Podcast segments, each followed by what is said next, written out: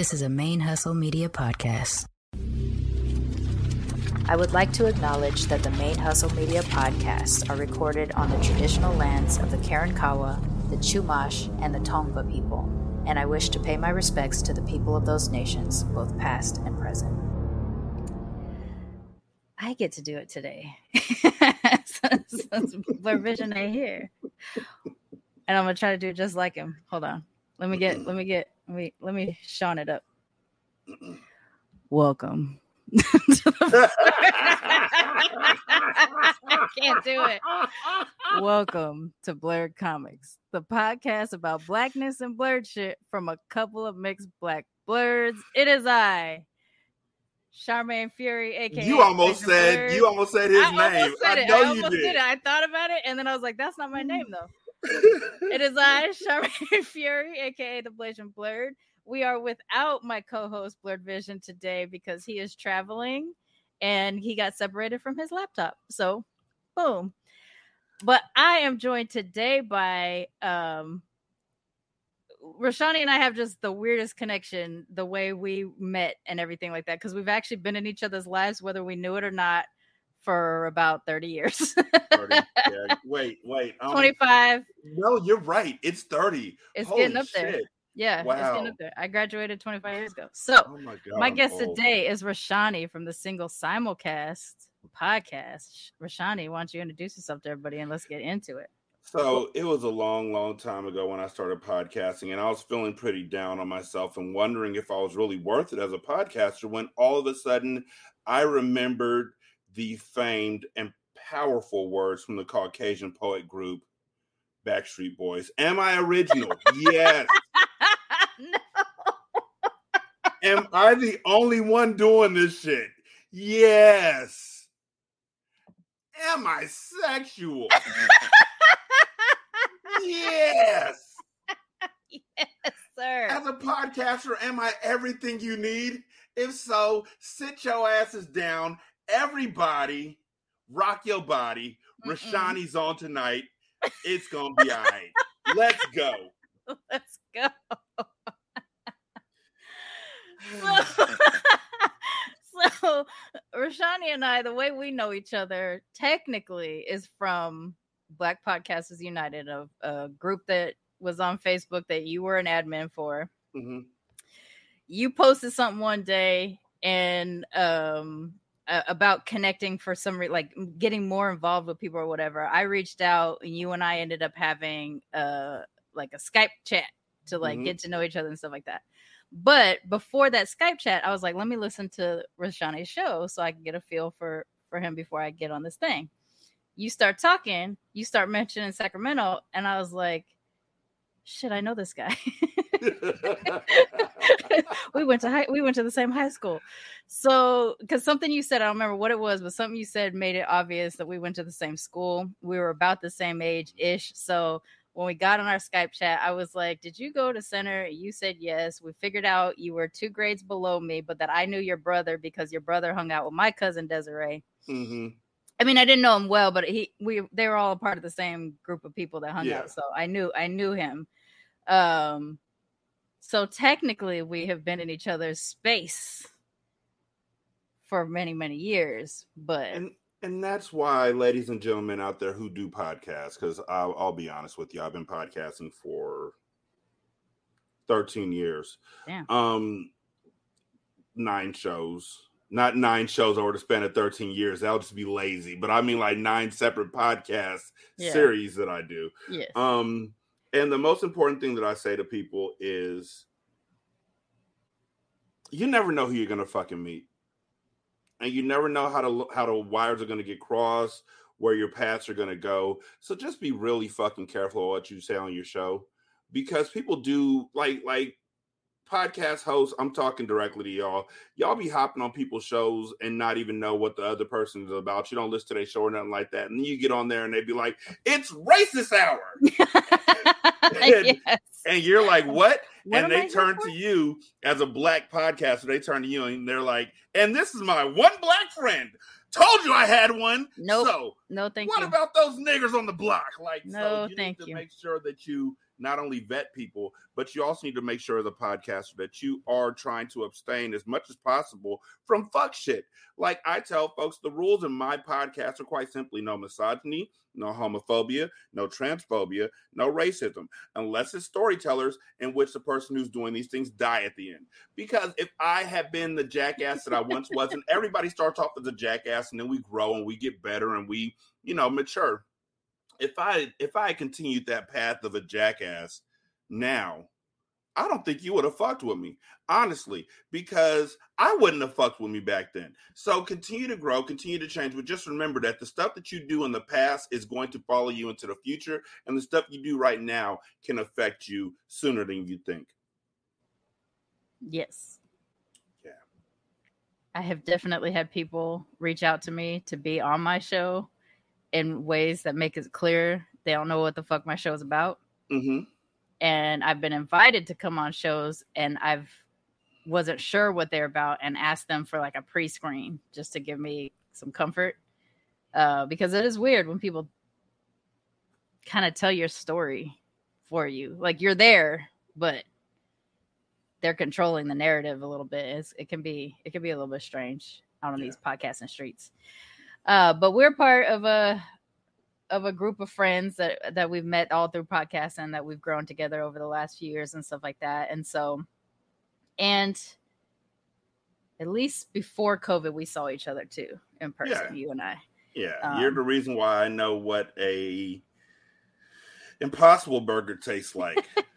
uh, which I haven't tried since you left, but I think about it all the time. I just decided that I was going to go ahead and switch more to um, mushroom based when I want Mm. to eat a, a plant based burger or something like that. I'll just Right. do a, a portobello and season it up real well and marinate it because I don't need it to. If if if I if I'm not eating a burger, and this is what I I mean. I understand vegans and vegetarians. They have those moments, some of them where they're like, you know, I kill for this thing, and so they got this thing that's still healthy or whatever it may be. That's not my life. I can eat meat tomorrow Mhm. and then go back and eat like tomatoes for the next three weeks and be happy as hell. So if I'm eating a vegetarian meal, I want to know from the ground to the grit that this is vegetarian.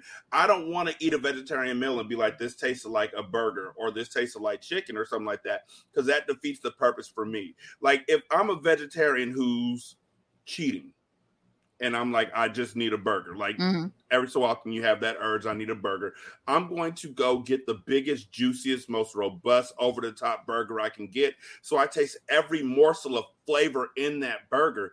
But if i just want vegetables all i need is butter and and a little bit of salt and pepper. And i put the vegetables in there and let them saute and i taste the vegetables for what they are. So Yeah. Well, I guess I'll it, just do a portobello and put cheese on top it depends kind of how you why you're a vegetarian because so right now i'm kind of mostly vegetarian. I've been eating meat since i moved to houston.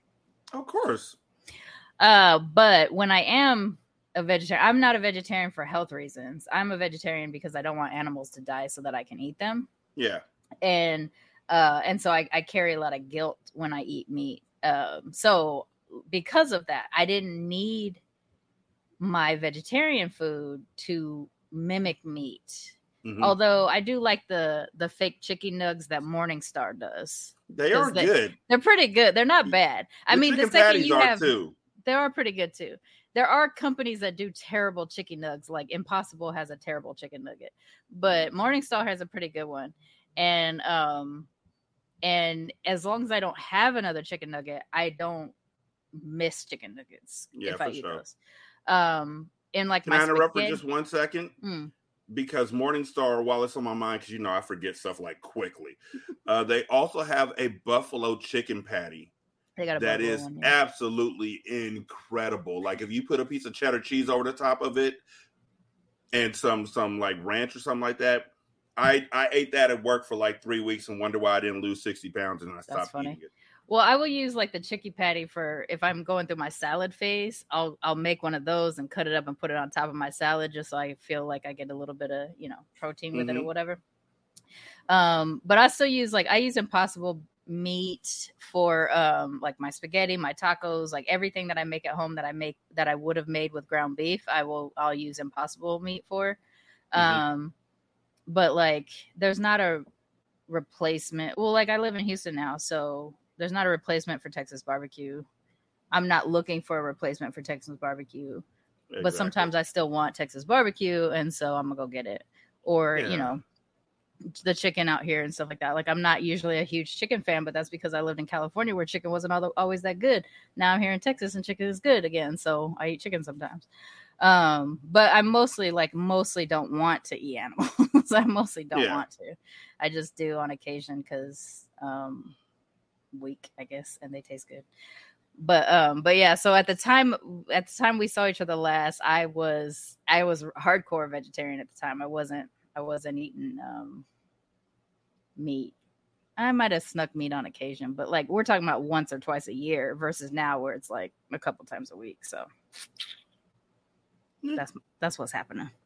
yeah. Um but uh so we we you were already scheduled to come on before I found out that BlerdVision wasn't going to be here. Um so I don't have anything that I need to change just because BlerdVision's not here. But uh did you see Thor this weekend? Did I? You want to you want to talk about it a little bit? Do I? I understand folks are saying that it's not the best movie in the world, and I'm cool with that because I know that, with the exception of Thor Ragnarok, a lot of people haven't felt the Thor movies, and they felt like the jokes came too quickly, um, that the storyline rushed through too quickly. Honestly, I thought it was one of the most engrossing, enriching movies that I saw. And I don't know if it was because of what was going on with Jane uh, that resonated with me because I've had family members who went through what she went through, minus Mjolnir. Um, I don't know if it was uh, because the story was just so bright and, and, and reminded me so much of the comics that I read, but it sang to me. Like I really enjoyed it. I mean, is it Black Panther? No. Is it Ragnarok? Right. No. But it's as far as the Marvel movies that have come out in the past two years, I can say it's better than the Eternals. I can Definitely better than say Eternals. that it's probably like I'm putting it right there alongside Shang-Chi, which I also have pretty high up on my overall list Yeah. uh, for Marvel movies that I've seen recently. Um, and people are like, yo, I think that the bigger issue that people have with this movie is the fact that they're like, yo, we have so much Marvel overkill happening right now with the TV shows and with this going on. We haven't even seen a big bad yet. We haven't seen anything connected yet. It just seems like a whole bunch of side movies. We don't want the side pieces. We want the main dish. Like we're tired of the appetizers. And I think that they're starting to get a little bit of a um, bounce back in that regard. But I sat down knowing that I was about to watch. I mean, shit, people, y'all sat down and watched Dwayne Johnson climb up a goddamn wall a couple years ago using duct tape. So Thor should not be an issue. We're good with. Thor. I love I love Thor. Um I I lo- well so I don't hate on the Thor movies uh, as much as as the Thor movies have experienced. First of all, if they if they were shitty, why does he the only one who has 4? Let's say that. Um also, but I love the trajectory. I love that he grew, that he changed, that he's embracing the goofiness. I think him and Taika as a as a partnership is amazing. Mhm. I saw it three times this weekend, which I always see the Marvel movies three times every opening weekend. And every time I continued to enjoy it. Whereas like Eternals, I think I dipped at the second time because I was like, I didn't need to see Eternals again. Yeah. Um after that after that second time. Shang-Chi up until recently was my favorite of the movies post uh endgame. hmm Uh but Shang-Chi and Thor right now, um you know, similar but different. Like they they touch different things. Like even though I'm Japanese, not Chinese, Shang-Chi as a as an Asian superhero that doesn't have an accent, well, more specifically an Asian American superhero that doesn't have an accent, hit for me not quite as hard as Black Panther did, but along those lines. I have more of a black identity than a Japanese identity, so it didn't hit quite as hard as Black Panther did, but it's in the same vein, right? Um Thor Thor is just fun and um I can I can help you with that, Stephanie.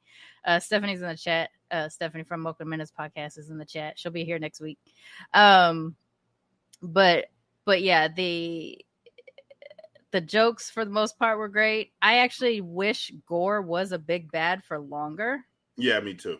And I want to I want to give a shout out to uh, Fantastic Frankie, who's a, a comic book content creator on the Insta- On Instagrams Instagram. and, Yeah. and the Tickety Talks and stuff like that. And she she's like blown up so much recently too. She even went to the the Thor premiere. I think I saw her on the on the um things or whatever. She had a point today that I immediately was like, "Fuck, that would have been amazing."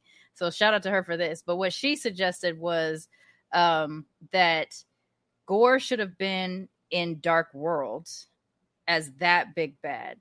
I can see that. and then and then you know Gorr's out here fucking things up. He's killing gods. He kills his mom. He kills his dad. He Mhm. he, he does one of the kills for loki because obviously loki dies several times before we we get to where we got to get. And from then l- learns so much about the bad of his dad that by the time ragnarok hits hela can still be the big bad in ragnarok. But you know Thor understands his dad a little bit more at this point, and so you know that that could have made Ragnarok uh, interesting in a different way. And then and then you know maybe by this one, this is when we finally defeat Gorr. So he could have had a longer term bad guy, which I would have. I think I would have really liked because I think Gorr was good enough to deserve more time Yeah. And uh and Christian Bale fucking nails this like he he does such a good job. He's I mean he's a good actor, so he does he did to me he did a really good job in that role. And it would have been nice to see him, you know, stretch stretch his legs on this role for a, a couple of movies if he could have. Um, but you know, is what it is. I, I still love it anyway. What's up, Douglas? Uh, No, so you're, you're absolutely right. I, I think that um, one of the things that I always okay, so Ragnarok. If you look at my Vudu um, downloads, the movies that I take with me just in case the world falls apart and I don't have any Wi-Fi, uh, I have five movies on there. One is uh, Spider-Man: Into the Spider-Verse. Uh, One is Kill Bill Volume One. Mm. One is Transformers the movie, the cartoon. okay, Uh, one is Spider-Man: Far From Home. Okay, Um, and one is, or no, Spider-Man: No Way Home. I'm sorry, the one with uh, The most recent Doctor one. Strange, the most the most recent one. Yeah. And the last one is Thor: Ragnarok. So when I say Ragnarok is in my top seven movies of all time, it's up there, uh, except for the beginning of the movie. I feel like the way O- Odin died was just like why. The nigga was just like I'm tired. he he yoded. Yeah, he was like I'm tired. He so they could have easily had him get murked by the necro sword. Yeah, they could have had his wife or his mama get murked by the necro sword, yeah, which would have not only added that gravitas of death to Ragnarok, but it would have also added that fury when Thor saw him of you killed my motherfucking parents. yeah. It's on and popping because the one thing that I did have a quibble with in this movie was the fact that nobody else seemed to really give a fuck. They were like, "Oh, there's a guy out there killing gods. Oh, You look know, at they- me! I, I have a I have a thunderbolt."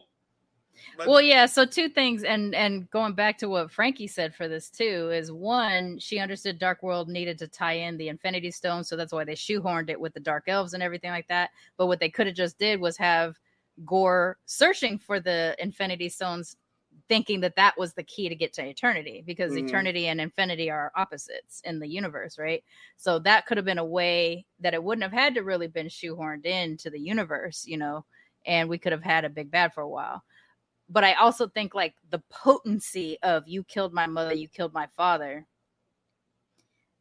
By the time we get to to Love and Thunder, would have been heavier, like like you know, like you're saying. And with mhm. these gods, like, I mean, technically the gods weren't wrong.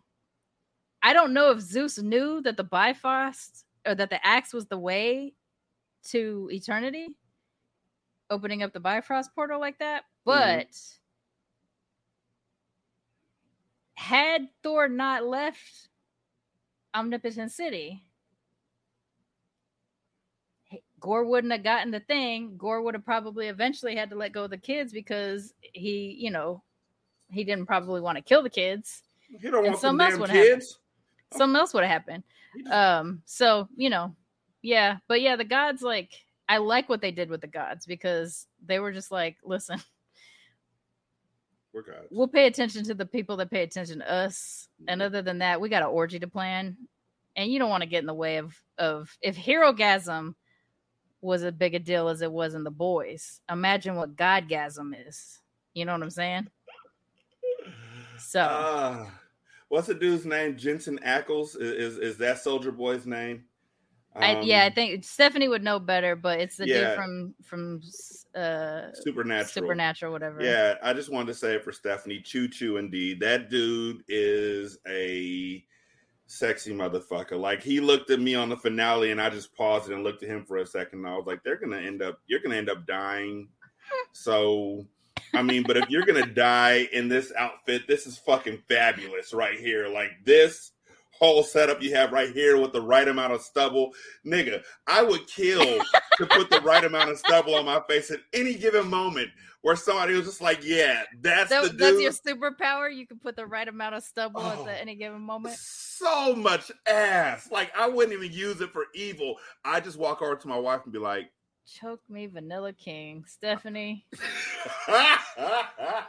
Stephanie's thirst is ah, it's my favorite thirst. It's so sumptuous. It's just so. It really permeates the air. You know what? Stephanie's really thirstiness does. goes across the galaxy like fucking Thanos. Like, It does. Like it's just like it's a warm blanket. It's a bubble bath. oh man, a Um, bubble bath of unbridled lust. Like, See, because and I don't get it. Like it took me. I so I made a big admission this week in the group chat, and I credited Stephanie for it because I don't like the pale faces, or typically I'm not attracted to the pale faces. Um, I finally gave in and admitted that I think Chris Hemsworth is probably the most attractive of the pale faces in the Marvel universe. I guess he has a specifically nice smile. He- he- he- and he's he- goofy and i like a goofy dude. Like ryan reynolds before for a long time was my white person of choice because he's hella goofy and stuff like that. But but chris hemsworth is pretty goofy. He you know he's he's put together whatever. Quiet, quiet as kept. I think that him doing uh the Ghostbusters answer the call, the one with the good oh one, my gosh with the so women in it. I think that that so helped him more than anything else because he said that the director of that movie, Paul uh, Feig, had him improvise Mm, the majority of his lines. Like they were just like, "We want you to come in and we're going to give you this and just go." And so he said that him doing that helped him become more comfortable with comedy and with his comedic side. So when he got to Thor Ragnarok, because remember the first two Thors were pretty staid and pretty serious, and it was he did- accidentally funny because Mhm. he was too stiff and stuff like that right My homeboy Scar says that uh, the first Thor is the equivalent of Drumline, the Nick. Cannon movie. And the more I watch, the more I understand that because yeah, ain't neither one of them funny. So, um, but once he did Ghostbusters, then he Taika started doing the uh the the Thor movies, and he's able to step into the comedic role, and then um, the Russo brothers did in Endgame and Infinity War, and he's able to do the comedic roles there, even though the comedic roles there hinge on him being fat, which I wasn't a fan of. Mm, But he's a talented motherfucker, and you're right that that that talent and that humor, humor goes a long way in a relationship. It like does. like I'll drop my draws if you make me laugh. I mean, I'll drop my draws if that's how tree and i got together I can see it. Tree's a funny motherfucker. he's funny as hell he's the funniest person i know Oh, I try hard. I, well, okay. I'm to kidding. Be, to be I'm fair, kidding. I don't- I don't- I don't- He's I my. We've been together 22 years. to, to be fair, to be fair, I know I'm not everybody's cup of tea, but I am everybody's glass of water. So I'm not really concerned about not being the funniest motherfucker on the block as long as I'm the funniest nigga in the neighborhood. That's all a nigga want. Dap me up, puppy. There we go. Funny. Uh, Stephanie, I'm, I'm, I admitted to Ryan Reynolds, but the thing is, it's one at a time. I can't have more than one at a time. It was Ryan Reynolds for a while, and It- now it's Chris Hemsworth. It's Now, the I- Highlander of relationships. I there could be can only one. rule. I Yeah. do have a weird thing for Tom Hardy, Huh.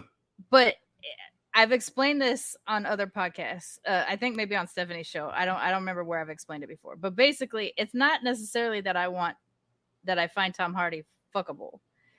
It's that there's something about him.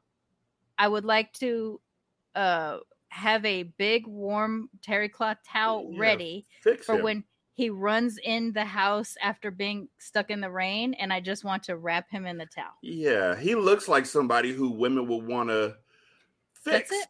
Because I don't want to fix him. I just want to wrap him in a in a warm towel if he's all wet. Yeah, sure. Yeah, that's that's how you want to do it. You want to wrap him in a warm towel, kind of like I mean, uh, he's a Brit. like on I'm a Coming to Brit. America, where where the nigga from Soul Glo was knocking on the door and he was all wet, and she was Well, like, "Come on you in. you need to get out of these wet clothes." Yeah, okay. You just want to wrap him in a towel. Sure, I don't whatever. usually like buff dudes, and which is why it's even weird that I'm into that. I think Chris Hemsworth is so attractive, but I, he's attractive because he's goofy. The bigness never came into play because he's been muscular this whole time. But Tom Hardy's also he's shown a lot of humorous. Uh, he's funny in a different way. The Yeah. other thing is he's a Brit. I'm I'm a partial Brit. I love a man that can call another man darling and it doesn't sound sexual.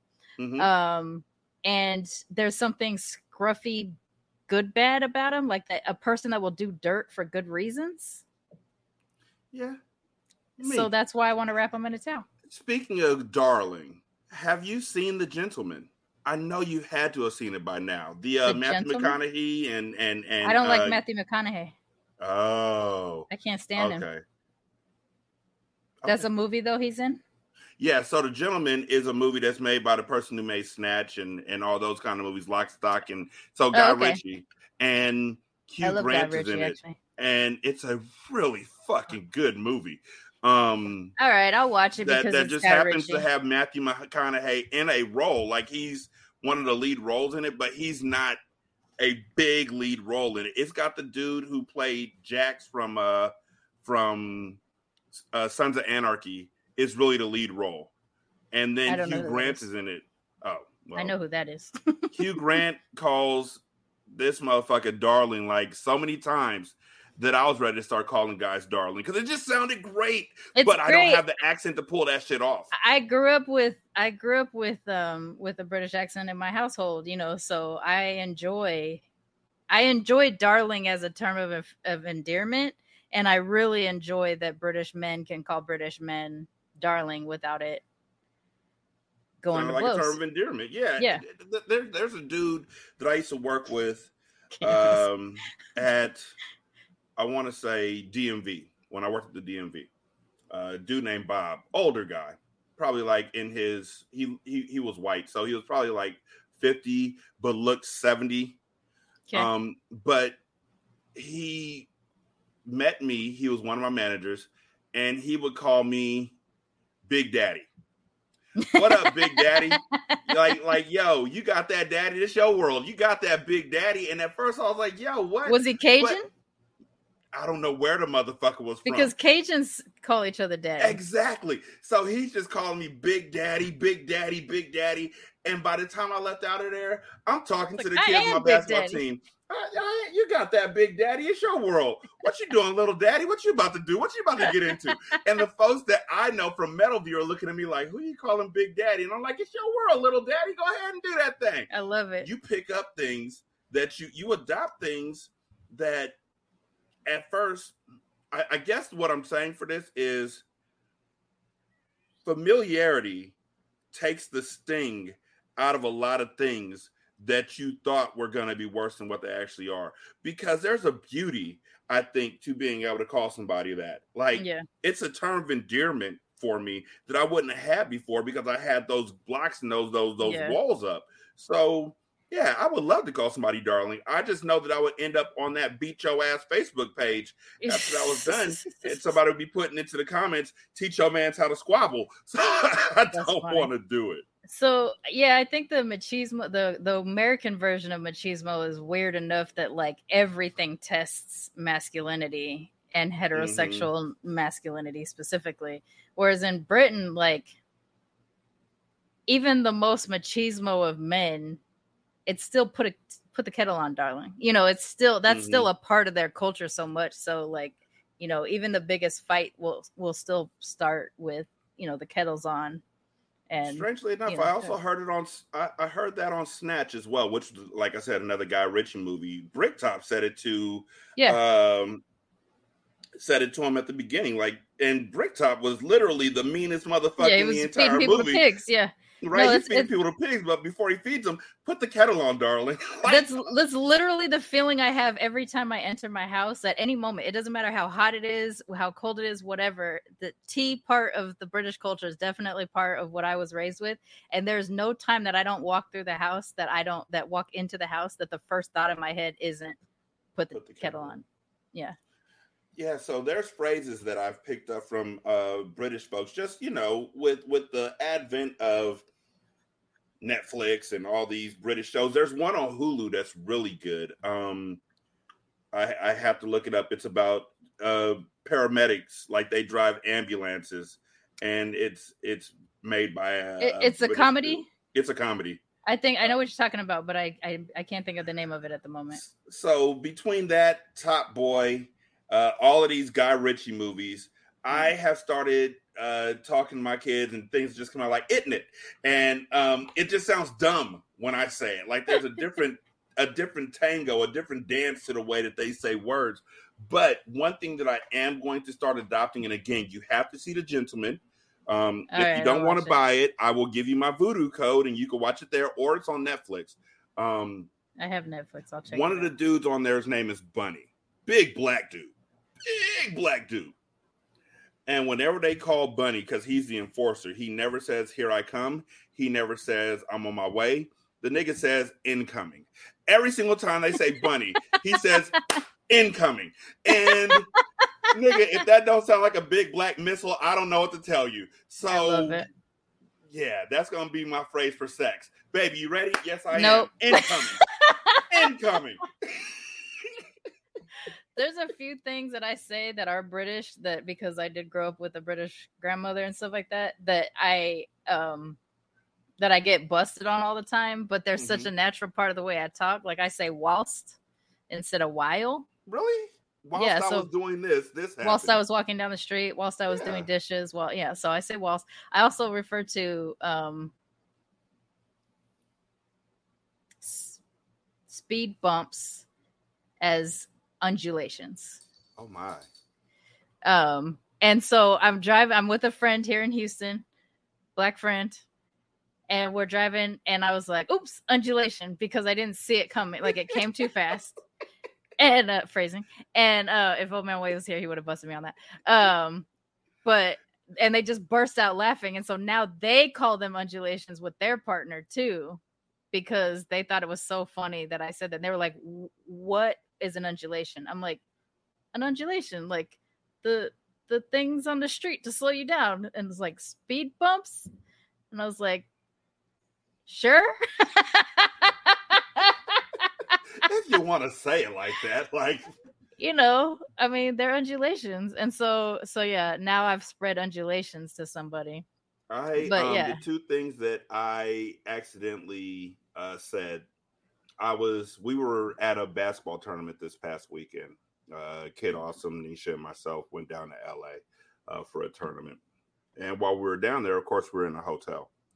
And so I asked the front counter people because I had just uh, brought the bags and I need to use the, the facilities. I was like, hey, where are your facilities located at? And they were like, what? And I was like, your restroom. Your and you could just see them saying, oh,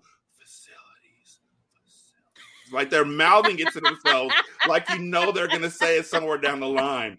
Like facilities, facilities. I would get that nigga facilities, facilities. So That's that funny. was one. The other one was one of the kids on the team made a joke. Like there's two things. One, this is the good one. The other one was they got checked. But one of the kids on the team made a joke, and I turned around to the kid and I said, "Are you taking the piss?" Yep. Taking And they said, And they looked down and they were like, No, coach, I'm not taking the piss. And I was like, No, that means are you trying to make a joke? Are you trying to be funny? Are you taking the piss? I'm taking a piss. And Yep. so now that is also becoming a, a thing. Are you taking the piss? Like, yeah, yeah, I am.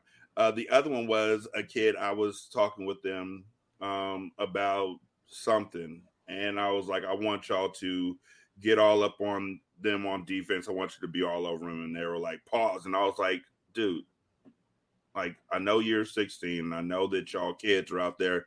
That is this that's cool a way to describe that yeah. in sports. That's always been a way to describe that. Get all over them. Yeah. And so I was like, you know, um, you said pause. I know what pause means, but the others may not. What does pause mean? And he was like, pause on that homo stuff. And I was like, you know what? Here's the problem I got. First of all, hey, you know me. You've known me since you were in third grade.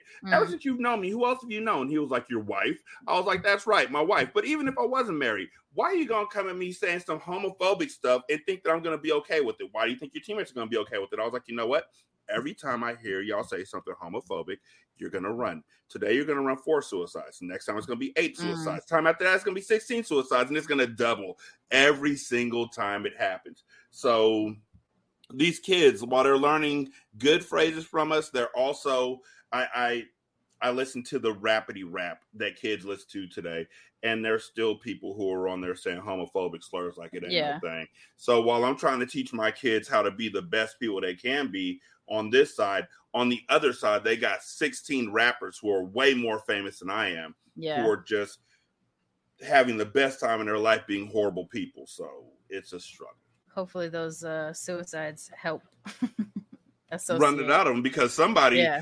uh was um we walked into the tournament and somebody looked at me and was like, Hey, hey, hey, hey, hey, hey, hey.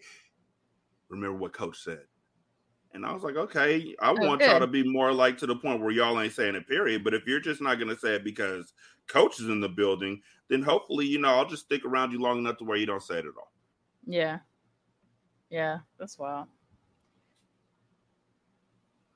Yeah.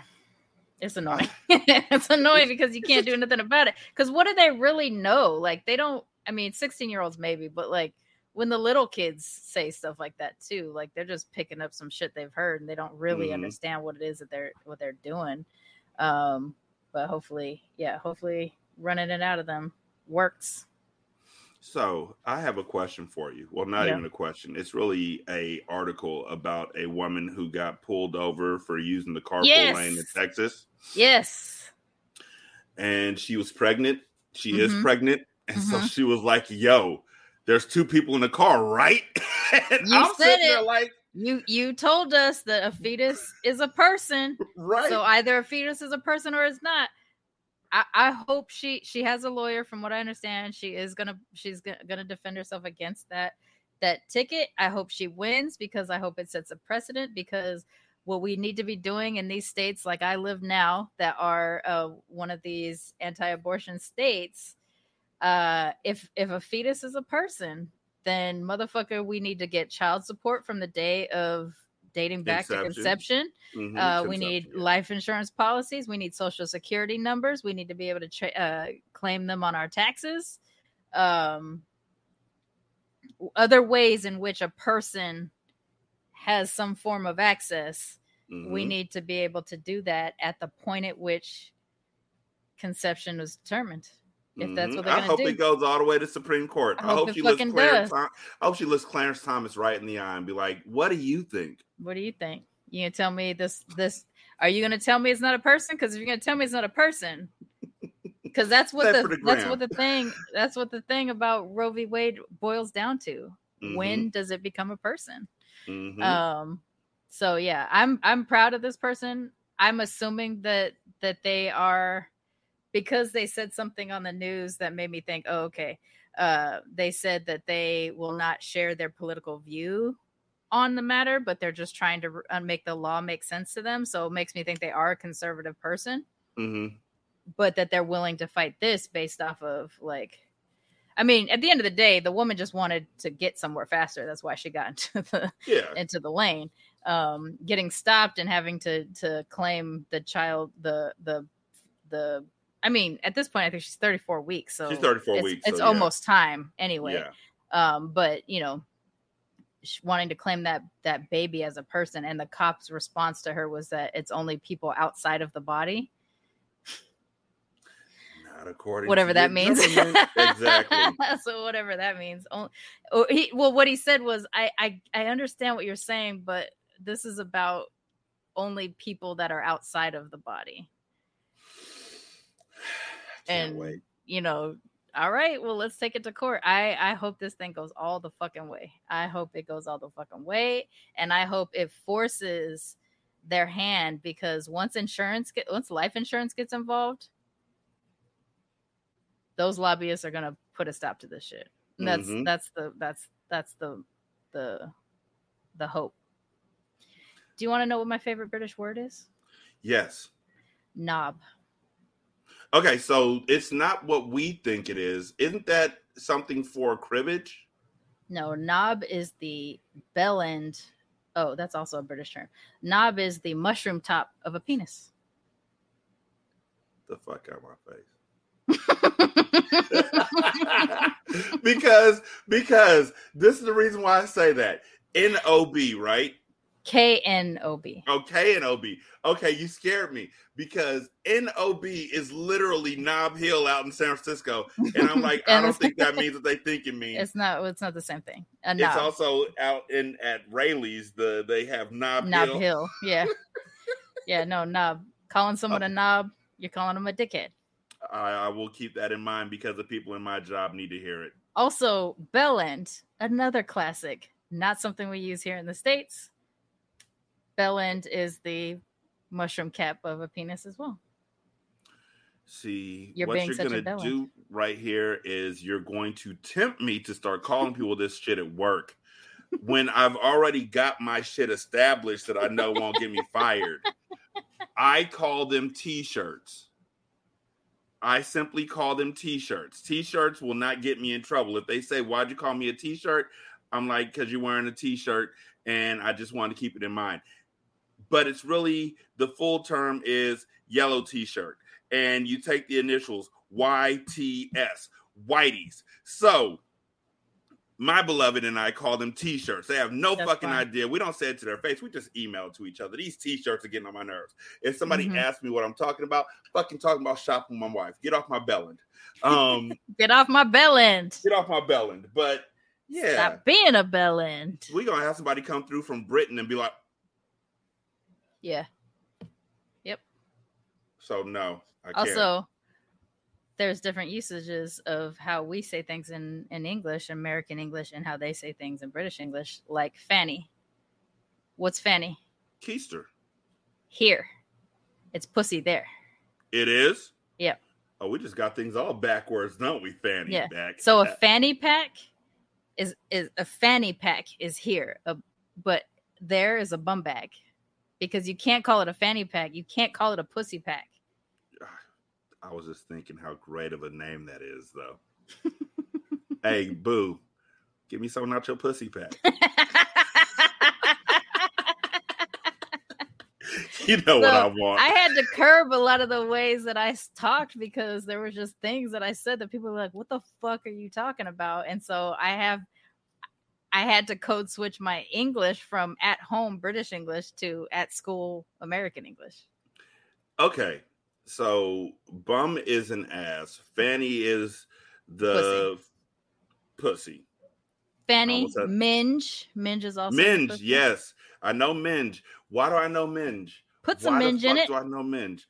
Um, no, it wasn't from anything British. I think I was reading a fucking book, Mm. and I think that they called somebody a fucking minge, and I That's had to stop and look that shit up in the dictionary, and I may or may not have been thirteen. minge So I'm sitting one. there with, you know, main. No, that's not it. Minor. No, I'm getting close. Ma'am, ma'am. Yes, librarian. How do you spell? You know what? I'm just gonna. I'm gonna keep looking. So I look back in the book. Okay, minge. Oh shit. Okay, M I N G E. Mm-hmm. Minge. Minge. Yeah. I remember that one vividly because they called somebody a fucking minge and then a fight broke out. And I thought at that age, I thought minge was like a man ninja. So a a, a, a ninja, I thought it was Ninja. I- yeah. Nope. So nope. That would be a pussy, my friend. Mm-hmm. You's a big ass pussy. Also, the way we use cunt is different too. Yeah, it's not nearly as bad as I use it Not out bad. here. Y'all use cunt for everything. I love You're being cunt. a fucking cunt. I love cunt the British way. I don't. I don't like don't it the American here. way. But Yeah, I like it it's the way. nasty. Yeah. He- Here it's like fucking mean. There it's it's like cunt is the equivalent of asshole. Kind of. Yeah. Like it's it's the lowest level of curse words. It seems like in Britain, like it in certain aspects, folks wouldn't even get mad at you about calling him a a, a true and horrible cunt. Like they wouldn't get mad at you calling them that because I am a cunt, and I understand that. Out here, they're like, "You're calling me a pussy." Yeah. you're calling me a. No, I'm not. It's funny because in the American way, what sucks about it is that it sounds so like dry and uninviting, which is Mm-hmm. why I think pussy is a better term here. Um, but there, cunt just you're just a cunt. I don't know how to describe it. It just feels right. it fucking sings. That word is when I was telling my, you know, my beloved wife Nisha. That is her full name, ladies and gentlemen. On, Um, her, her government name is my beloved wife, Nisha. Nisha. Yes, I'm putting ownership on You her, have to say the whole thing. like like a tribe called Quest. Snake, slip back. Pimp, snake, slip back. But it's it's such a thing where I hear a British accent and I immediately like we're watching um RuPaul's Drag Race All Stars right now. The one Oh, where it's all, all the legends. The Viv, the Vivienne, yes. And hearing the Vivienne talk about stuff, I'm just sitting there like this. Like I can listen to you talk all fucking day with that British accent. It also works for um British accents, Jamaican accents, uh, not French accents. I, I had a French teacher. She was fucking annoying. Um, At center, yeah. uh, what's her name? I have no Um, fucking with the curly light brown hair. Yeah, she was just fucking annoying. I don't even know. Like we would get into I these movies. and She would, she would, we would fucking watch Ferris Bueller's Day Off, and she'd be like, write down the words you heard, and I write down all the cuss words, and she want to call my mama. That was a motherfucking punk move. That's all I'm saying. Like you asked me to write down. remember the words I watching movies in her class. Oh, That's rude. we had we had uh by the time we got there she didn't give a fuck so we watched ferris bueller's day off in french we watched batman in french we Dope. watched like two other movies in french and then they were like write down the words you recognize and fuck yeah i'm gonna write down the cuss words because those are the ones we all sat in the back afterwards and discussed. Like i didn't know how to say this before then. Um but yeah i can listen to a good accent. Like i read books and one of the things that I've realized reading books through Ratchet Book Club is that if I was a woman or if I had a voice tone that was higher pitched, I think that ladies, uh, both uh, cis and transitioning, uh, have a better opportunity as voice actors, as as doing um, audiobooks because you can make your voice deep on purpose. Like you can be like, you can go from sound like this to then he did this. Who the fuck you looking at? And it still sounds good, but you can have those those voices for the women that still sound uh, uh feminine and and nice and all of my voices sound like this if i try and do a higher pitched voice for somebody it still sounds like this this is how i do a woman's voice this is how i do a man's voice it's like the fucking dude on um 10 things I hate about you who's like these are my modeling pictures. Here's my first one. Here's my second one. See the difference? That's how I sound when I'm doing an audio book. So I've realized that I can't do voices, but I figure that if somebody had a British accent and they were a woman, they would fucking corner the market because everybody wants their gangster to sound like fucking Idris Elba. And I can't do it. I just sound fucking horrible, isn't it? Horrible, isn't it? Governor. Governor. Oh no. like so for me, it does take me a minute, but I I eventually fall into a British accent if I'm around Brits. Like mm-hmm. it's kind of obnoxious, but I it's not something I really know that I'm doing. Um, but I, I it's not easy for me to pull it. Like I can't just sit here. Like I got to think about it a little bit before mm-hmm. I like try to pull it. Uh, but if I'm around British I, folks, I will eventually fall into into one. You know, uh, which funny. is basically I'm... my nana's accent. I just mirror the accent that I grew up. So you lived with your nana? Mm-hmm. She lived. She lived with us. That's I mean, dope. she wasn't a kind woman, but um, but you know, she lived with us for a period of time. Well, I think well in the early days, my parents were teenagers, so in the early days, I lived with her, mm-hmm. um, and then eventually she lived with us, and um, and so like there's certain things that are just embedded from mm-hmm. from that, you know, like um, the tea thing, uh, British food is terrible, but also my nana was not a very good cook, and so like specific thing, things that she made was awful. So like it's taken me until adulthood, into my mid thirties, to finally start eating Brussels sprouts because she used to boil Brussels sprouts and put oh, mint sauce on them. Worst yeah. way to do it, right? Tristan one day ordered some Brussels sprouts, some roasted Brussels sprouts that were like marinated in miso or something like that. And yeah. I, I had them then, and I was like, oh, what the fuck? Like this is what it was supposed to taste like the whole time. Yep. Um yeah, British cuisine is not really a thing. I do love a British breakfast though, so that that's something that I'm really wait into. wait. So let's talk about a British breakfast because I saw a picture and the plate was literally like the plate that the kid Just from Matilda had to eat the cake off of, like a big ass, huge white plate with like meat. It's just meat. And meat and beans. Baked beans. Yeah. What the fuck are up with the baked beans? Listen, beans? don't knock baked beans for breakfast. Uh, this is the one thing I will fight over because it's it's it's amazing. It's perfect. There's no wrong way to do this. Uh, so a British breakfast is predominantly every different kind of way that you can make pork. So like there is the British ver- version of bacon, which isn't like our strippy bacon. It's more like a curved bacon. Uh, mm-hmm. There's like the Canadian bacon type thickness kind. There's pork sausage. There, you know, blah blah blah. You have all these different kinds of bacon, and then you got your baked beans, which is a tomato based baked bean. So it's not even like our baked beans quite the same. It's it's more tangy. Okay. Uh, you might have toast, and then um, and that's it. Like, and then you have tea. Like that's that's your fucking breakfast. Oh, it is. Were, I thought there were eggs on it somewhere, so you could. I mean, I, there might be some people that'll do eggs, but it's not. It, it, it wasn't a super common thing that I grew up around. Um, okay. And then when I went to England, there was never eggs except for in the hotels that that where there were predominant American. That is actually true. There was one hotel we stayed in that was a predominantly like American tourist thing, and mm-hmm. um, there was eggs there, and there was also bananas. And by six days straight of eating just a British breakfast, I was I definitely needed fruit. And um, I walked over to the thing, and this big old dude was about to grab a banana and I was about to grab the banana. I made deep eye contact with him. I had to look way up because he was super tall.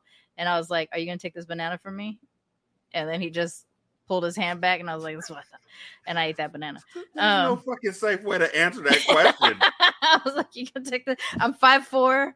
Right. I'm a femme, you know, like I needed that banana. Uh, so yeah, but I do love a British bre- banana uh, or British breakfast. Also, beans on toast is a very popular like snack, British you know snack. What? It's British baked beans, which is that tomato based beans, and sourdough bread. Uh huh. That's it. That's all it is. Butter, it. bread. Check it out. Check it out. So you know I I do this chefy shit. Uh, you do the you know how they shit. have they have avocado toast out here with the mm-hmm. with the bread and the avocado and whatever the yeah, fuck. I don't know. Bullshit. Avocado bread or not avocado bread, sourdough bread. Sorry, sourdough toast, sourdough bread, a little bit of butter, a lot of bit of butter. My baked beans, so the cowboy baked beans with the spices and all that kind of stuff in there, and then cheddar cheese. Yeah, that's fine. That seems right. So I will substitute because I can't always get my my British beans like unless I find a place. Luckily, the the grocery store I go to now has a teeny tiny little British section, and huh. then oh. there's also a British market which I haven't gone to yet in over by Rice University. I'm gonna okay. go there one day, but my HEB that's close by has my British baked beans. But I will get like American baked beans and make my version of um, beans on toast, which is a really common snack for me. Like I, Okay. I, I will eat that all the time. I've had people laugh about it, complain about it, and I'm like, at the end of the day, what you're talking about is beans, which you love, and toast, which you love. And I don't care if it's a fallacy of composition; these two things are delicious and they're delicious together. they're delicious together. But because it because it's commonly thought of as a British breakfast thing, people think it's weird. It's fucking not, man. It's so good, and I will eat it any time of day, honestly. But a British breakfast, I will. the The worst part about me being a vegetarian now is that I wouldn't have a British breakfast Mm. because our British our breakfast is just so sweet, you know. Which I like a sweet breakfast too, but I really enjoy like starting the day with itis. the best Wake part of waking right up back to sleep. is going right back to sleep. Um, no, yeah, I, I enjoy a British breakfast. Um, So what? So, yeah. What? What's? What's? I know what mash is. Obviously, that's mashed potatoes. What the fuck is a banger? it's a sausage. What kind of a sausage? Um, it's a pork sausage. It's So it's not the blood squat. sausage then. not necessarily. I mean, I think people might probably do it with a different kind, a bunch, but the way I always had it was like it's one of those like stumpy curved sausages, like little Mhm. fat ones. Um, yeah. Also, great combination of food. Um, there's some shit food though, of course. Like there's a lot of stuff that they just do really weird. Like my nanny used to boil everything. She used to boil steak. Um, and that was pretty gross uh, all the time. She'd put like for years I couldn't eat peas because she would put this Liam parents mint sauce, which is just like this electric bluish green colored sauce that you'd get in like a little thing, just like Worcestershire sauce, and she'd bake she'd make the peas and then she'd put that all over it. So for years, psychologically, I would taste mint sauce whenever I had peas, even if I didn't know peas were in the food. Mhm. Like if I just happened to take a bite and I didn't know, but then I tasted a pea, I would taste mint. I would taste mint sauce, so even if it wasn't in there. It fucked I- me up for years. I'll send you pictures. It's disgusting looking. I don't. I don't need it. No, no, no, no. I was just. I somebody sent me a recipe for cream peas a couple days ago, and I was like, I need to wrap my mind around that. Let alone Peas are a common, like they'll do pea soup, mashed peas, split bubbles, pea soup with ham. called split pea soup with ham. Yeah, and it's like a slice of ham, like a thin slice of ham. It's such a weird. It's so weird. You know, I, I just remember where we see the majority of our British stuff nowadays, and it's on those cooking shows, Mhm. like the British baking shows and whatnot. And Yeah. that's where I see a lot of this. like meat pies and Yeah. stuff like that. Yeah, that's And common. I'm like, you know what? I want to, at some point, I'm going to do this. I fucking guarantee it. I'm going to make Americanized, well, not Americanized, I'm going to make consistently good British food. So, like the meat pies, it will be like smoked, whatever the I'll meat is, I smoke it and tester. chop it up and then put it into the pie. I know you volunteer as tribute. This will I be when we actually come out there as a come out there to Texas or wherever y'all may be at. at Plus, time, I'm also your um your you know tag me in quarter Brit. So if you Yeah. need that opinion, I will have that. Yeah. I mean, but I learned so much from watching those shows like Cardamom. I didn't know Oh, about cardam- until I started watching it, and then all of a sudden I started using it. I was like, "This is fucking." Listen, cardamom fantastic. is the only spice these motherfuckers traveled on boats and to grab all these spices, and the only fucking one they use is cardamom. Uh, without cardamom, I would have never known how to make pho. Oh, is it in? Is it in? It's not in pho, but it can replace one of the key ingredients to making coriander Yeah, It's from the Yeah, same to making the uh the broth for pho. So for those y'all who don't know, but like pho, the taste you taste in pho is a lot of fucking cinnamon and and spices. And it just makes it taste fantastic. So yeah, I learned about that from them, and then I was like, okay, let's go ahead and do this. But second thing I want to talk to you about. Okay, hit me. Did you hear about the woman in Stockton? Uh, she was homeless. She is homeless. Uh, who found her boyfriend inside of their tent with another woman. So she set the tent on fire and murdered her boyfriend. The woman got away. but she set the tent on fire and murdered her boyfriend. And now the cops are looking for her. She fled. Wow. I, have did a not hear billion that questions. story. I have a billion questions. How did the Um, woman get out? How didn't the man get out? It's a fucking tent. It's not like it's the biggest tent in the world. It's not like this is Hogwarts where it's a magical tent. Unless she like did a really rooms. good perimeter. Because if you're gonna catch something on fire, like I a tent, a perimeter, you zip it. and you zip it, Okay. and then you have something block whatever could be used as an opening. The the exit. Yeah. Yeah, but she set it on fire. The woman got away. The woman got away and ain't said shit. Like the cops are like, we asked the woman and she don't know where this woman came from. She don't know no face. She don't know nothing. Does so she know that she was being um used to cheat on with? I, I I don't know. That's a question I have. Yeah. Um I so confidently explained how to burn down a tent without letting somebody out that You you, would think I had experience doing this. I want to say that's a knee jerk reaction because of how many crime shows I watch. but like it just occurred to me, I immediately had a plan. I didn't know I had that plan, but I immediately had a plan. And it's a solid plan. solid I'm plan. sitting here like, you know what? That's how you That's kill right. a motherfucker. That's that's Gasoline people around the whole murdered. thing. Yeah. Block off Lock the them area. in, Light that shit Yeah. up. Light, light, light. You know. light it up, and then you just leave. Mhm. Like, don't stick around. They didn't see you light it. Just light it and leave. Do it at night. Light it and leave. Don't stay in Stockton. That's for damn sure. Be homeless Exactly. somewhere else. Exactly. Go to Modesto. It's Go to- nice. I lived in Modesto when I was little. Don't go to Modesto. Uh, compared to Stockton, I go to Modesto. I would just get out of Central California. Yeah, that too. That too. I lived in Modesto. I lived in Porterville. These are not these are not great places. Well, yeah, no, not not Porterville. Porterville's awful. Yeah, I went to a place called Los Banos. hmm Really So nice. Has has a great restaurant. Uh, we would stop there on our way to L.A. and get Mhm. Mexican food and everything. Isn't Bono uh, Mexican for bathroom? Baños. Yeah? Banos. Yeah, it's B A N O S, right? Maybe it has multiple meanings. I don't know, but I didn't. I I was like, I wouldn't live in a city called the bathroom. The bathroom. Um, California. what about what about shopping at bodegas? oh, the did you hear bodega? You hear Dr. J- Dr. Jill uh, Biden, President Biden's wife, was at a, a Latin uh, celebration, a Latino people celebration thing.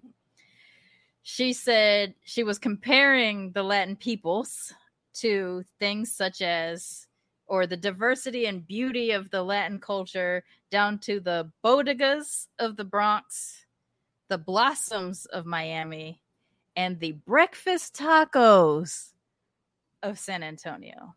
This is the Um, diversity of the Latin people. But she called them bodegas.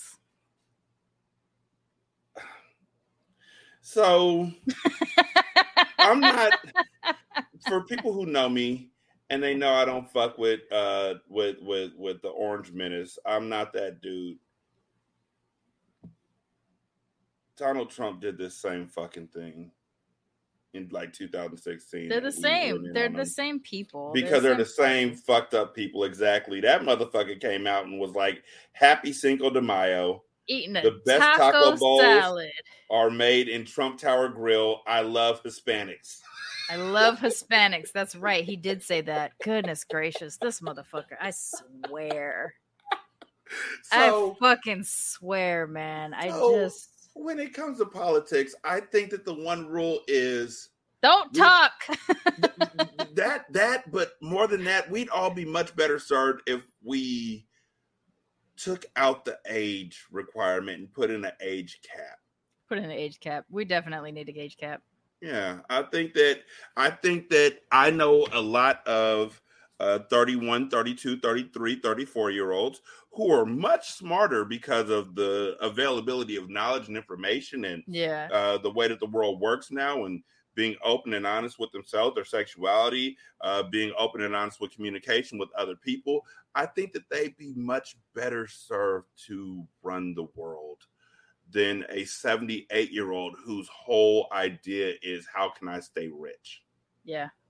But the thing that they do to block our blessings, which are these Mhm. young folks who have these ideas, is the first thing they do is they make sure that you have to be a certain age. Yeah, So by the time you get to that certain age, you may have lost that. Um, that fire for hmm change. hmm We need term limits on the the senators and the House. Like nobody should be in their job for thirty years, forty None. years. Um, in that thing, the Supreme Court absolutely term limits for them as well. Um, And then, quite simply, we have nobody ever really talks about the fact that to become a politician, they have literally made such a wide gap in the cost that it takes to become a politician. Like the money you have to spend for campaigning, the money you have to spend for all these things is so much more than most Americans can even spend in a lifetime yeah, that you're already blocked off from that, which really makes it a avenue for old white men and their rich families to continue to be rich. Like they put that in there. I don't. I really listening to stuff like Hamilton. I really want to know if back in the 1700s, the 1800s, whenever the fuck they had these rules that you had to have. You had to have a thousand dollars in your family's bank account before you. well, you did have to be a landowner, I think. See, and that's exactly how they keep the separation between the middle class, the upper class, and the lower class because they keep the lower class and the middle class from having the opportunity to even get out there and affect change. Yeah, I mean, shit. Some of some of voting had to do with you having to be a landowner to be able to vote. So so even as they changed the laws to allow women and and uh, black people to start voting, they couldn't because initially they didn't they weren't landowners in some cases. You know. People think that I want to win four hundred million dollars just to win four hundred million dollars and stunt on these hoes. That's partially it. I also want to win the lottery so I can run for government because as soon as I get in there, things are gonna fucking change. it's just it's just such a broken system that we have um Mhm. and there's no and unfortunately the people that broke the system are the people in power so you can't even expect that they will actually make any proper change. So it's it's pretty insane. But we are coming to the end of this show. Before we get out of here though i want you to tell everybody i describe myself on my shows as the busiest mixed race bi-gender bisexual polyamorous atheist comic book nerd cat mom and two-time Asian American Podcasters Association's Golden Crane Award winning podcaster. But if I'm a busy podcaster, you're a fucking crazy ass busy podcaster. So why don't you tell everybody about Consistently Good, about all your shows, where they can hear you right now? Okay. Say the list. So here's the thing. Um I have really consolidated all of my applause and all of my good words for myself down to two words. I'm a podcast deity. Um, at this point in time, my podcasting has reached God status. Everything that you want to do, I've probably already done it. Uh, got tired and don't do it anymore. Um, but if you want to see my shows, if you want to listen to my shows, that's great. Honestly, fuck around right now and just type Rashanii, R A S H A N I I, into Google. I'm the first motherfucker to pop up. Like, that's how great I am when it comes to podcasting. I'm the first name on the list. Uh, but you can also go to Linktree, uh, backslash SSCast, and there you will find access to all of my shows. What are all of my shows? Let's start off with Ratchet Book Club. Ratchet Book Club is where I read hood classics and good classics. A hood classic is anything from Old Thought Next Door uh, to Old Thought Next Door. Old Thought Next Door. She was a 74 year old woman who loved Dick and Reefer, and Reefer was spelled R E E F U R. Um, so anything from Old Thought Next Door to Loving My Wife and Her Sister too, or the Cartel series. Uh, good classics are The Princess Bride, um, Dark Corner by Brandon Massey, which I I love. I urge everybody to to check that book out, whether you listen to me read it or you buy it yourself. Um, and the book that I'm currently reading now, which is From the Corner of His Eye by Dean Koontz. Um, I read like one or two chapters an episode and discuss it. And I want people to discuss it with me, but if you don't, it's okay. Because, like Christopher Williams said once, I talk to myself uh, because uh, there is no one to talk to. Um, or was that Al B. Sure? No, that's Christopher Williams. They're Maybe. related. Yeah, yeah. There, one of them did it. Um, the next show I do is called uh, the RTO Podcast Network. Currently, we are doing uh, Orphan Black. Uh, it is my homeboy, our homeboy Brandon, our friend Scar, and I. Uh, we discuss each episode through the season. So right now, there's five seasons of Orphan Black. We're in the fifth season right now. So we talk about it episode by episode. And Weren't we, you doing Oz? We did Oz initially. That's why it's the RTO Podcast Network. Okay. Because the first one we did was Return to Oswald, where we talked about Oz Mhm. uh, episode by episode, season by season. When we finished that, we moved. oh, you got all the way through that? Yeah, Oh, I didn't realize. Goddamn. yeah. So we moved from that to a show called um, Playmakers, an ESPN football show. It was a one Okay. season long show. Um, we called it Cocaine Cougars because they were doing cocaine off of a toilet before they played a game. Uh, and then after we did Cocaine Cougars, we moved over to Orphan Black. And because we kept seeing more and more clones pop up, we called it another one. So it's another one in Orphan Black podcast. And after that gets done, Brandon's going to pick which shows he wants to discuss because Orphan Black was Scar's choice. Okay. Um, it's really dope. Like we have a lot of fun. We talk music, we talk the show. We it's just it's just a fun time to be around. Um, I also do a show called Hindsight, which is quite basically we watch movies that we haven't seen likely since we were children, and we rewatch them again as adults, see if they're good. Um, some of the movies that y'all loved as kids are really fucking bad. Mhm. Um, I don't I think I was on an episode of Hindsight. you were. I'm trying to think which one it is. Was it Juice? Oh no, Fresh. Was it, It was- Fresh? It wasn't. I haven't done fresh yet, but you were on one, I was uh, on and- one. and it was not one that. um It was probably one that I picked. But the thing about it is, um It's a good idea for a show. the thing about it is, hindsight is one of those shows where everything's all good when you're a kid, but when you get older, you start to realize stuff like the kid from Problem Child is a real fucking asshole. Yeah. I mean, I knew that- that from Jump. yeah, but Brandon wants to argue all this shit. Like that's the crazy thing about it. My boy Brandon, I love the pieces. He wants to argue every step. So I Brandon told is very contrarian. I told him that Kevin from Home Alone was a asshole and also probably grew up to be a serial killer. And then I told him that Junior was an asshole, and now he thinks I hate white people. So Brandon But- will play with this with me all the time too. Um, also, he calls me out for being problematic for wearing whiteface when I dress up as Lady Joker. Mm-hmm. that's my boy. Brandon's I love him to fucking with you. pieces. I love him to pieces. he's- he just fucks with us. honestly I, I can't i can't live in this world without him he's a wonderful person He, he has Um, one of my favorite laughs because it's so like in the back.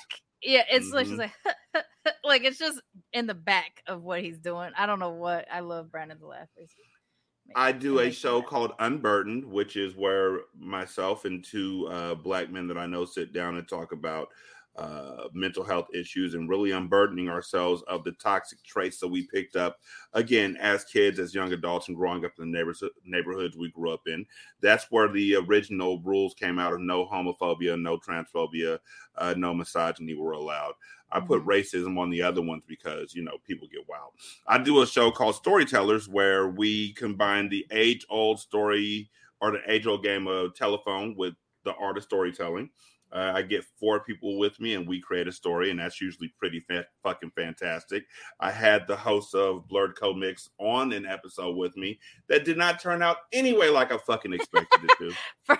yeah, um, uh, BlerdVision and I were both on that episode. Um, I was the third in line, so I missed a very critical bit of information off of who was second, It's and I okay I because- changed the direction of. no, you thing. didn't. He fucking changed the direction.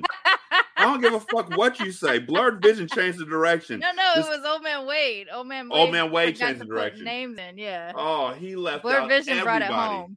So I wrote a story about four, three, three kids, three fucking seventh grade bank robbers. Like close Seventh your eyes bank robbers. and think about how dope that story would have been. Seventh grade bank robbers.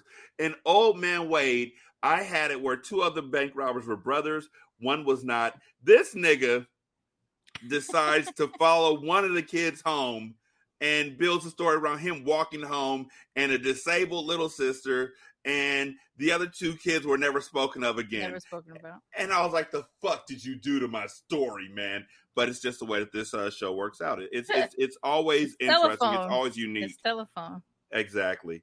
Um, I do a show called Single Simulcast with my homegirl and sister, uh, Shantae, in which we talk pop culture and politics and whatever else she wants to. Because really, at this juncture of life, it's her show. I'm just revolving in her planet.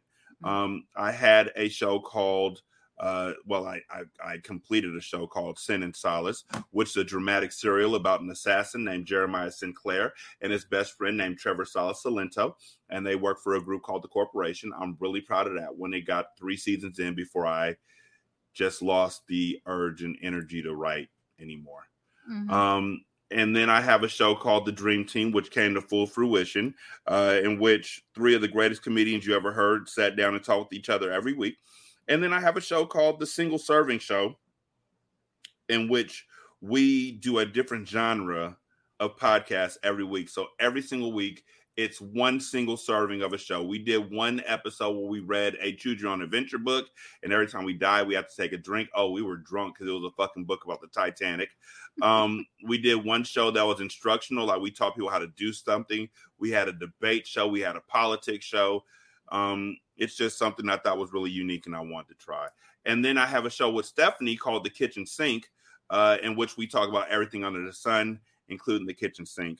Um, and I think that's everything. Oh, and I have a catering business called Consistently Good, where I sell great food at an affordable price. Like honestly, when I think about my prices, I get mad at myself. But I want the price to be something where people who usually couldn't be able to eat these foods are able to eat these foods. And really the money that I, I get for it really just goes towards buying the food.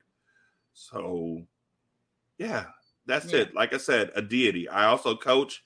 I am a husband to a amazing, amazing person. Like one of the most brilliant people I've ever met. Like just charismatic and and and and caring, and she's gonna be an amazing nurse. I'm grateful for the opportunity to just walk in her sunshine uh, and and and live in the aftermath of her the air she breathes. Uh, and then I am a father of four. So all these things plus podcasting, and I wouldn't change a moment of it. Thanks for having me. I really do appreciate it. I'm Oh, and like I said, everything is on Linktree uh, backslash SSCast. That's where you can find literally everything that I've ever done. Yeah. Uh, I'm glad you came on. It's always fun hanging out with you. And um, and even though we didn't have BlerdVision and it wasn't a full family reunion or high school reunion, whatever.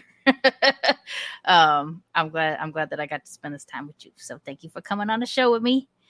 and uh again at the channel BlerdVision one more time. Like we always do at the end of the show, we say bye. Mommy made me mash my M&M. Okay, here we go.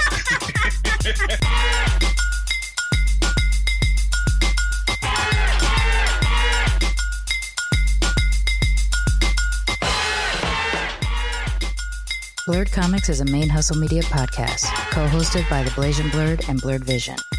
Produced and edited by Sharmane Fury. Music is Run Brooklyn Run by H Wood Players. If you like our show, please drop some coins in our tip jar at ko-fi.com slash blerdcomixed podcast. And don't forget to subscribe, rate, and review on Apple Podcasts, Google Play, Spotify, or your favorite podcatcher. Peace, y'all.